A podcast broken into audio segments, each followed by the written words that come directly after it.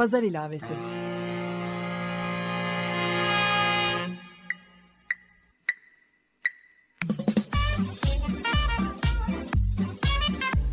...1936'dan günümüze 80 yıllık bir zaman tüneli. Hazırlayan ve sunan Didem Özbek.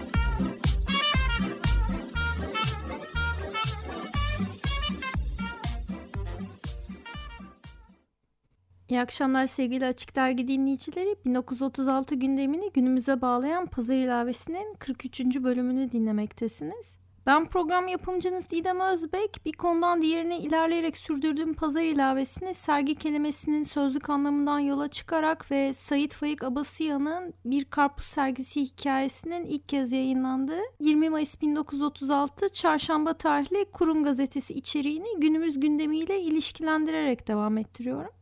2012'den beri üzerine çalıştığım çok katmanlı bir görsel sanat projesinin sözel çevirisini Açık Radyo'da sergiliyorum.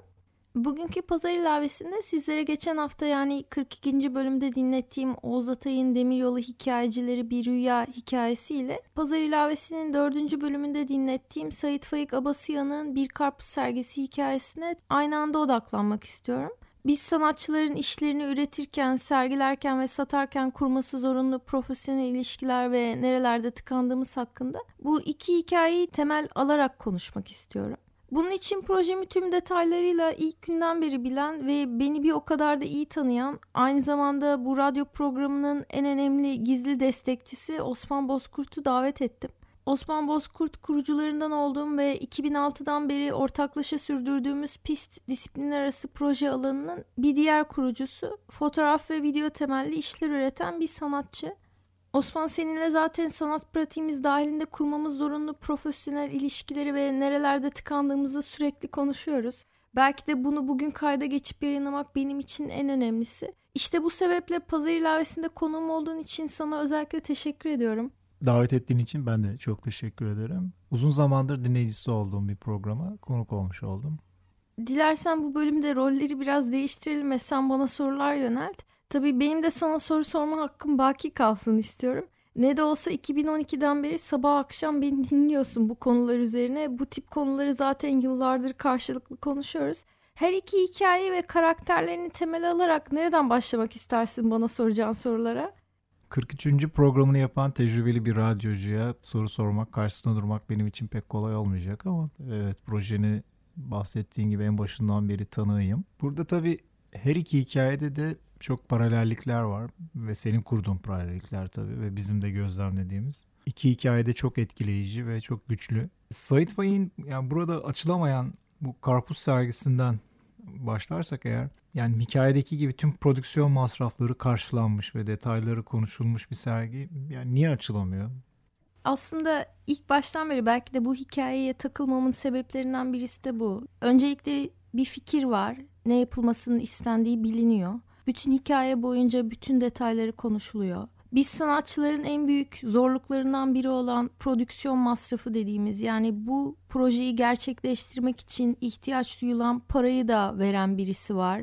Hikayedeki dilenci o kişiyle de bir cami avlusunda tanışıyor ve o mesen ona o parayı da veriyor. Ama gel zaman git zaman özellikle o dönemde yani 1936'da bugünkü gibi 12 ay karpuz yenmediğini bildiğimize göre bir erteleme durumu var. Büyük ihtimalle diyorum dilencinin ya bir mükemmelliyetçiliği var. Yani hani içine sinmeyen bir durum olabilir, korkuları olabilir. Yani başarısızlıktan korkabilir. Ama diğer yandan da dilencinin hikaye içerisinde bir cümlesi var. Daha doğrusu Mese'nin onu tarifinde çalışmamak, ah çalışmamak gibi özellikle yaz mevsimiyle ilgili çalışmak yerine yüzmeye gitmek işte vapurları izlemek gibi daha ekabir daha aslında hayattan keyif aldıkları şeyleri yapmayı tercih etme durumu. Bir yandan çok disiplinli bir şekilde her türlü detayı konuşurken diğer yandan da bunu gerçekleştirmemek için çabalamak diyebilirim. İsteseler açabilirlerdi herhalde. Evet çok doğru. Yalnız belki de şöyle bir şey de olabilir. Yani burada tabii karpuz sergisi sonuçta ticari bir faaliyet ve bir karpuz sergisini bir sanat sergisi gibi algıladığımızda onun oluşma aşamalarını görmeye başladığımızda belki de burada dilenci bir sanatçı gibi de görürsek ki görüyoruz. Sergiyi açmaya çalışan, onun için planlar yapan, hatta bütçesini de bir şekilde yaratan. Ama tüm koşulların oluşması demek, fiziki koşullar, maddi imkanların oluşmuş olması demek o sergiyi demek ki gerçekleştirmek için yeterli olmuyor. Başka şeyler, başka sebepler var. Yani diyorsun ki kısmet değilmiş. Evet belki de. Sait Faik'in hikayesinde karpuz sergisi açmak isteyen ana karakter bir dilenci. Oğuz Atay'ın hikayesinde ise memur ya da esnaf olarak adlandırılan hikayeciler var. Ana karakter ise bu tabirleri reddediyor ve kendisini sanatçı olarak adlandırıyor. Biz sanatçıyız diyor. Aç, yorgun, geceleri uyumadan, çok zor koşullar altında hikayeler yazsalar, üretime devam etseler de bekledikleri ilgiyi, karşılığı alamayan, başkalarının acıdığı karakterler bunlar trenlerde zor şartlar altında hikayelerini satmaya çalışıyorlar. Sence aç sanatçılarla tok sanatçılar arasındaki fark ne? Yani e, kazananla kazanmayan. Hikayeyi bir tarafa bırakırsak bu sistem içerisinde başarılı olmuş, üretimlerini satabilen, bir pazar imkanı bulabilen sanatçılarla kenarda köşede unutulmuş sanatçılar arasında nasıl bir fark olabilir? Bu sadece bir cami avlusu ya da ıssız bir istasyonda üretip satma meselesi mi? Yani bu nerede konumlandırdığınla mı ilgili kendini? Bence öyle. İki hikayenin de aslında nerede geçtiği üzerinden tekrar konuyu ele alırsak bu senin bahsettiğin konumlandırma yani nerede konumlandıkları çok önemli bir detay. Bu başarı ve başarısızlık üzerinden ya da açlık tokluk üzerinden. İşte Sait Faik'in hikayesindeki dilenci bir cami avlusunda yaşıyor. Cami avlularında zaten dilencileri görürüz. Ya da hani böyle bir bakıma orada hani Allah'a sığınmak gibi dünyevi arzularını bir kenara bırakmış daha farklı duygularla o mekana sığınmış insanlarla karşılaşabiliriz. Dolayısıyla o dilencinin orada ona yardım edecek bir mesenle karşılaşması da hiç şaşırtıcı değil. Dilenci aslında doğru yer doğru zamanda kendisine ve projesine inanan, projesini gerçekleştirmek için her türlü imkanı sağlayacak kişiyle tanışıyor. Ama demin de konuştuğumuz gibi bunu sonuca erdirmek her iki tarafında çok önceliği değil belki de. O yüzden de daha farklı hani bir dostluk, belki bir aşk hikayesi gibi sonuçlanıyor. Diğer yandan Oğuz Atay'ın hikayesi gerçekten çok ağır ve hani ben geçen hafta bunu yayınladıktan sonra da sanatçı arkadaşlarımdan özellikle mesajlar aldım. Kendim dahil birçoğumuz aslında bu hikayeyi dinlediğimiz zaman onun içindeki karakterlerden biri gibi hissedebiliyoruz kendimizi. O hikayede gene ortam uygun hani konumlandırma adına bir sanatçının üretmesi adına bütün bu hikayecilerin kendilerine ait birer odaları var. Dönüşümlü olarak paylaşabilecekleri daktiloları var. İşte kağıt var hatta işleri sergileyip geceleri satabilecekleri yani bu hikayeleri satın alabilecek bir kitle de var bir trenle her gece gelen. Baktığında uygun koşullar var ama sonuçta o alıcı kitlesini de dikkate aldığında Etrafında simit satıcıları, ayrancılar gibi bir sürü de karakter içerisinde bir rekabet de yaşıyor bu hikayeciler. Ve Oğuz Atay o yüzden de kendini aslında bir esnaf olarak değil bir sanatçı olarak adlandırmak istediğini ısrarla hikayesinde vurguluyor.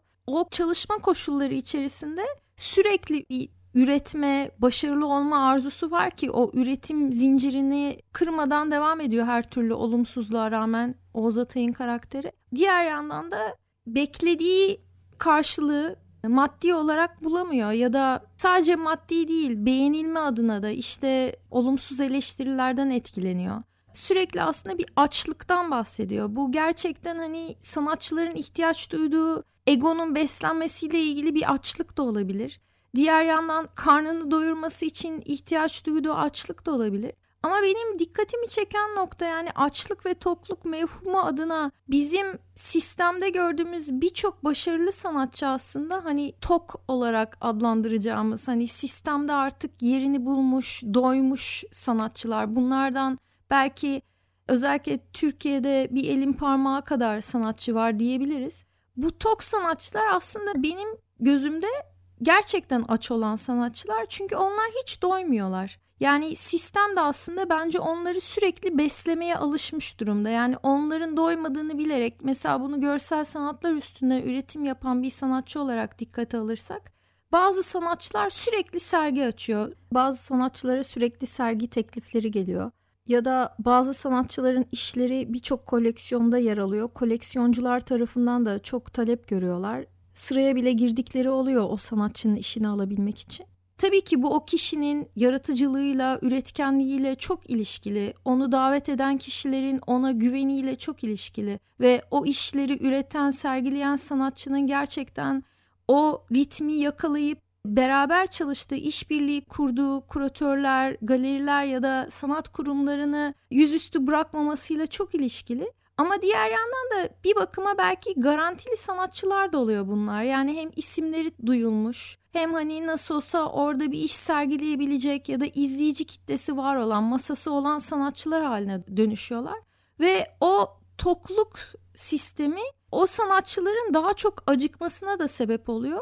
Çünkü her yıl onlarca sergi yapabilmek zorunda bırakılıyor artık. Yerini, konumunu sabit tutabilmek ya da sürekli o sistemde yükselebilmek adına. Diğer yandan hem Sait Faik'in hikayesinde hem Oğuz Atay'ın hikayesindeki üretken insanları biri işte karpuz sergisi açmak isteyen dediğimiz gibi ticari bir aktivite aslında ama dilenciyi dikkate aldığımızda diğerinde sabahlara kadar hikaye yazıp satmak zorunda kalan demiryolu hikayecilerini dikkate aldığımızda her ikisinde de bir açlık diğer yandan da tokluk var. Yani eğer bir kişi tok olmasa ya da doymasa o sistemde zaten var olmaz ve başka çıkış noktaları arar. Demek ki onlar hani aza tamah etmek mi diyeyim bilemiyorum. Yani dediğim gibi bu açlık tokluk meselesi tam zıttı olarak işliyor diye düşünüyorum. Yani herkes bulunduğu konumu belki kendi tercih ediyor. Bir üst konuma çıkmaya ya da demiryolu hikayecilerine dikkat alırsak daha yoğun yolcusu olan ya da daha alıcı gücü yüksek olan yolcuların bulunduğu bir istasyonda konumlanmak yerine dağ başında bir istasyonda kalmayı tercih edebiliyor ki hikayenin sonunda da zaten adres bilmiyorum diyor. Nereye gideceğini bilmeyen ya da ne yapacağını bu istasyon dışında bir dünyanın farkında olmayan bir karakterden bahsediyoruz. Evet. Bir taraftan da iki hikaye arasında çok temel şöyle bir şey fark ettim. Bir karpuz sergisi hikayesinde neredeyse hem fiziki hem maddi koşullar oluşmuş üretim için. Ama aylaklık yapmayı tercih ediyor dilenci ve yatırımcısını da buna ortak ediyor. Diğerinde ise çok zor koşullar altında çalışıyor sanatçı hikayeciler. Kıt kanaat geçiniyorlar, açlıkla tokluk arasında bir sınırdalar ve en sonunda da belki aklını yitiriyor hikayeci. Bir de şöyle bir şey var zannediyorum. Tek bir daktiloları var. O da istasyon şefinin daktilosu paylaşıyorlar. Bir kolektif bir üretim var aslında orada. bir sanatçı kolektifi diyebiliriz. Çünkü bazen birbirlerinin hikayelerini de yazıyorlar. Bu da ilginç bence. Şimdi burada Sait Faik'in hikayesinde de Oğuz Atay'ınkinde de karakterlerde böyle bir zaman mevhumu yok aslında. Hikayenin içerisindeki kurguda böyle geniş bir zaman yaşıyoruz sanki. Bir karpuz sergisinde Ağustos ayının belki getirdiği bir rehavet, bir şeyi hissediyoruz. Demiryolu hikayecilerinde de zamanda bir kaybolmuşluk var. Bunu hissediyoruz. Ama bir taraftan da her ikisi de bugün yazılmış gibi. Sence zaman girdabına kendini kaptıran bir sanatçının çıkış şansı var mı? Bu nasıl aşılabilir? O zaman algısının olmaması yani hani bu özellikle Latin Amerika'da manyana diye bir tabir vardır. Yarın yaparız bakarız. Türkiye'de de bugünlerde çok popüler bir tabir var. Sıkıntı yok. Sıkıntı yok. bir şey oluyor mesela cümleye insanlar hep onunla başlıyorlar. Sıkıntı yok. Sanki sıkıntı yok ve her şey düzelebilir, her şey yapılabilir durumuyla ilgili. Ama bunun aciliyetiyle ilgili karşı tarafı rahatlatma arzusu da var. Sıkıntı yok cümlesini ben duyduğum an sıkıntı olduğunu hissediyorum. Yani gerçekten burada bir sıkıntı var. Dolayısıyla Sait Faik'in hikayesinin kurgusunda karakterler özelinde de bu bir bakıma o rahatlıkla çözülmüş durumda. Ama Oğuz Atay'ın hikayesinde sürekli üreten senin de söylediğin gibi çabalayan o koşullar içerisinde belki de birçok üreten yaratıcı insanın sahip olamadığı koşullar içerisinde iyice sıkışmış, daralmış karakterlerle karşılaşıyoruz. İşte o zaman girdabı yani hani dünle bugünü ya da yarını artık ayıramayacak kadar kaybolmasına sebep oluyor karakterlerin. Ve bir ümitsizliğe de sebep oluyor. Yani onları kendi yemek artıklarıyla besleyecek yataklı vagon yolcuları bile gerekli durumlarda onlara sürekli işte hikayelerini eleştirmenlere okuttuklarından vesaire bahsediyorlar. Ve bir moral bozukluğu da onların bu zaman girdabına kapılmasına sebep oluyor. Çıkış var mı dersen neden çıkış olmasın ki? Sadece belki de durup gerçekten nerede olduğunu fark etmek ve nereye gittiğini hedeflemekle de ilgili bu ama büyük bir moral de gerektiren bir durum bu. Yani dışarıdaki insanların da sana moral vermesi, seni desteklemesiyle de ilgili bir durum diye düşünüyorum. Bu zaman girdabından belki de sıkışmışlıktan kurtulabilmek için yapılması gereken en önemli şey kendi temeline ne yapmak istediğine odaklanıp bu sıkıntılardan bir bakıma izole olarak devam edebilmek. Bilmiyorum ya da belki de zamansızlık en güzel ilaç. Ama her iki hikayenin diğer yandan hani zamansız kelimesini kullanarak vurgulamak istediğim en önemli noktası gerçekten bugün yazılmış gibi olmaları. Yani 80 yıl sonra da bu hikayeleri dinlediğimizde insan doğasındaki sıkıntıları ya da başarma başaramama durumunu çok iyi ifade ediyorlar. Dolayısıyla zamansızlık orada da kendini ortaya koyuyor diye düşünüyorum. Belki de en önemli başarı kriterlerinden biri de tutku herhalde. Tutkulu bir şekilde üretme isteği. Ya hep sıkıntı diyoruz ama düşününce her iki hikayedeki karakterlerin işlerini üretmek, sergilemek, satmak bunun gibi şeyler yani bir konforları var. Biz de pist olarak iki seneye yakın araştırma ve üretim odaklı bir misafir sanatçı programı yürüttük özellikle Avrupa ülkelerinden gelen sanatçıların işte hangi konforlara sahip olduğuna şahit olduk. Ama konfor başarının tek anahtarı da değil. Sence üretim sürecinin verimliliği ve bunun pazarda doğru şekilde yer alabilmesi, ulaşabilmesi için hikayelerdeki karakterlerin gerçekleştiremedikleri ne? Senin vurguladığın tutku bence en önemli ihtiyaçlardan biri bu soruda da hani eksik olan ne? Her ikisinde de tutku var gene de. Ama hani başarma hırsı diyebiliriz. Burada hırs önemli bir kelime olarak belki de tutkunun yanında yer almalı. Bununla birlikte azmetmek, zamana karşı disiplinli çalışmayı sürdürmek, pes etmemek. Tabii bunları söylemesi kolay ama yapabilmesi en önemlisi. Hedefini bileceksin. Bunun için disiplinli çalışacaksın. Moralini bozmayacaksın. Hırs fazlası zarar, azı yarar diyebiliriz. Tutku tabii ki en güzeli ve keyif alarak çalışmak. Diğer yandan da hani doğru zaman doğru yer, hani doğru ilişkileri işte bu profesyonel ilişkilerden ben hep bahsediyorum. Kurması zorunlu profesyonel ilişkiler. Gerçekten hani işini üretirken, sergilerken ve satarken doğru insanlarla doğru şekilde muhatap olabilmek, e, o ilişkileri en doğru şekilde kurabilmek. Bu aslında bir tek sanatçılar için de geçerli değil. Hangi mesleği yaparsan yap. Hani bir doktor da olsan, bir avukat da olsan, bir gazeteci de olsan herkesin ihtiyaç duyduğu şeyler bence kendi hedeflerine ulaşabilmesi için diye düşünüyorum. Aslında burada bir başka örnek aklıma geldi. 70'lerde kült olmuş fantastik edebiyatın önemli örneklerinden Dune'u filme çekmek isteyen yönetmenin hikayesi. Alejandro Jodorowsky film yönetmeni, tiyatro yönetmeni, aktör, çizgi roman yazarı böyle çok yönlü bir sanatçı ve çok tutkulu bir sanatçı. E, Dune'un hikayesi tüm konuştuklarımıza çok oturan bir aslında hikaye. Dune 70'lerde çok popüler olmuş bir fantastik roman. Jodorowsky, Şili doğumlu, Meksika'dan sonra Fransa'ya taşınıyor. Aslında çok şanslı. Bir taraftan bir yapımcı bunu davet ediyor. Bir Fransız yapımcı ve bu filmi yapmak için büyük bir tutkuyla çalışıyor. Meksika'da çok önemli projeler yapıyor, filmler yapıyor aslında. Bir Fransız yapımcı bu kült filmlerini gördükten sonra diyor ki ne istersen yap. Tamamen özgür bırakıyor.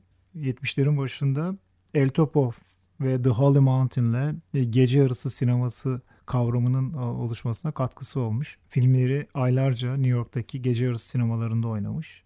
Dune'u yapabilmek için tutkulu bir şekilde çalışması, işe girişmesi ve kendisini de öyle bir konumlandırıyor ki projenin içerisinde etrafında tamamen güvendiği, olabilecek döneminin en iyi çizerlerini, özel efekt uzmanlarını, oyuncularını bir şekilde buluyor. Orson Welles'ten Dali'ye kadar oyuncuları ikna ediyor projeye girmelerine. Hatta Pink Floyd müziklerini yapmayı kabul ediyor.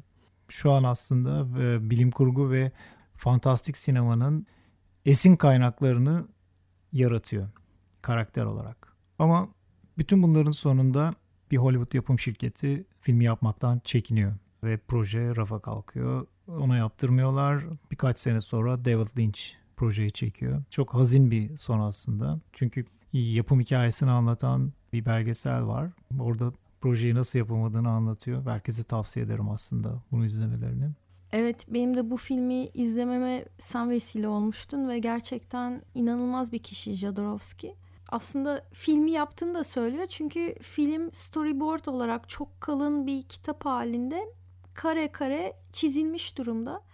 Ve bu filmi gerçekleştirmek için çalıştığı çizerler ya da kostüm tasarımcıları daha sonra Star Wars gibi dünyanın en önemli bilim kurgu filmlerinin ekibini oluşturan kişiler. Dolayısıyla onun bütün bu çalışmaları başkaları tarafından değerlendirilmiş ama o belki de sadece o çekemediği filmin kitap halindeki versiyonuyla projesini sonuçlandırmış bir kişi olarak kalmış. Evet döneminin en iyileriyle çalışmak için projeye başlamış. Yani Mobius'tan tut e, Giger'e kadar herkesi bu projeye girmeye e, ikna etmiş bir kişi. Aslında belki de bu büyük tutkusu, filmi yapma isteği, proje çok büyüyor ve yine hikayelerdeki gibi bir zamansızlığın, bir zaman girdabın içerisine takılıyor. Projenin çok büyümesi yapım şirketlerini de bir şekilde korkutuyor galiba. Her türlü koşulun oluşmasına, en iyi ekibin oluşmuş olmasına rağmen film yapılamıyor. Belki de gerçekten bu en baştan beri konuştuğumuz işini üretememesinin kilit sebeplerinden biri de bir şeyi belirli bir takvime göre hedefleyip bitirebilmek. O çok daha önemli bulduğun şeyi bir sonraki projende yapabilmek, onu hedeflemek, diğerini sabote etmemek adına önemli bir kilit çözüm olabilir öyle değil mi? Evet Jodorowsky iyi bir örnek oldu aslında belki de bu üçüncü bir örnek olarak. Ben de aynı fikirdeyim. Sevgili Osman Bozkurt biz zaten bu konuları seninle konuşmaya devam edeceğiz. Ancak bugün pazar ilavesinde konuğum olduğun için sana çok teşekkür ediyorum. Aynı zamanda bana kendi sanat üretimimde verdiğin desteğin, varlığın hep önemli olmuştur. Onun için de tekrar teşekkürler. Didemciğim bu destek karşılıklı oldu bence. Ben de sana çok teşekkür ederim. Sorularımla seni zorladığımı zannetmiyorum. Zaten çok konuya hakimsin. Burada dinleyicilere bir açıklamada bulunmak istiyorum. Çünkü günlük hayatta ve sanat üretimimde aslında Osman benim en zorlu eleştirmenim. Dolayısıyla onun sorularına cevap vermeye hazırlıklıyım aslında. 43 programdır sen hem gazeteyi hem hikayeyi aslında bir tür otopsi masasına yatırdın. Enine boyuna didikliyorsun. Çok ilginç bir bütün oluşturacak her şeyin sonunda. Benim de en büyük hedefim bu. Zaten onun için çalışıyorum. Evet sevgili dinleyiciler Pazar İlavesi'nin içeriğiyle ilgili bilgileri Pazar İlavesi Twitter, geçmiş bölümlerin podcastini Açık ve Pazar İlavesi Blogspot.com adreslerinden dinleyebilirsiniz. Ben Didem Özbek. Geçen hafta da söylediğim gibi yaratıcılığımızın ve üretimlerimizin karşılıksız kalmayacağı ve bu arz talebin üretimlerimizi destekleyeceği verimli günler diliyorum. Haftaya yeni bir pazar ilavesinde görüşmek üzere.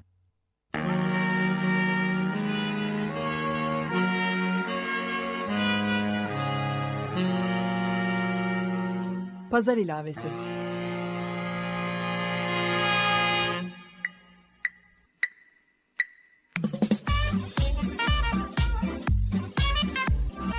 ...1936'dan günümüze 80 yıllık bir zaman tüneli. Hazırlayan ve sunan Didem Özbek.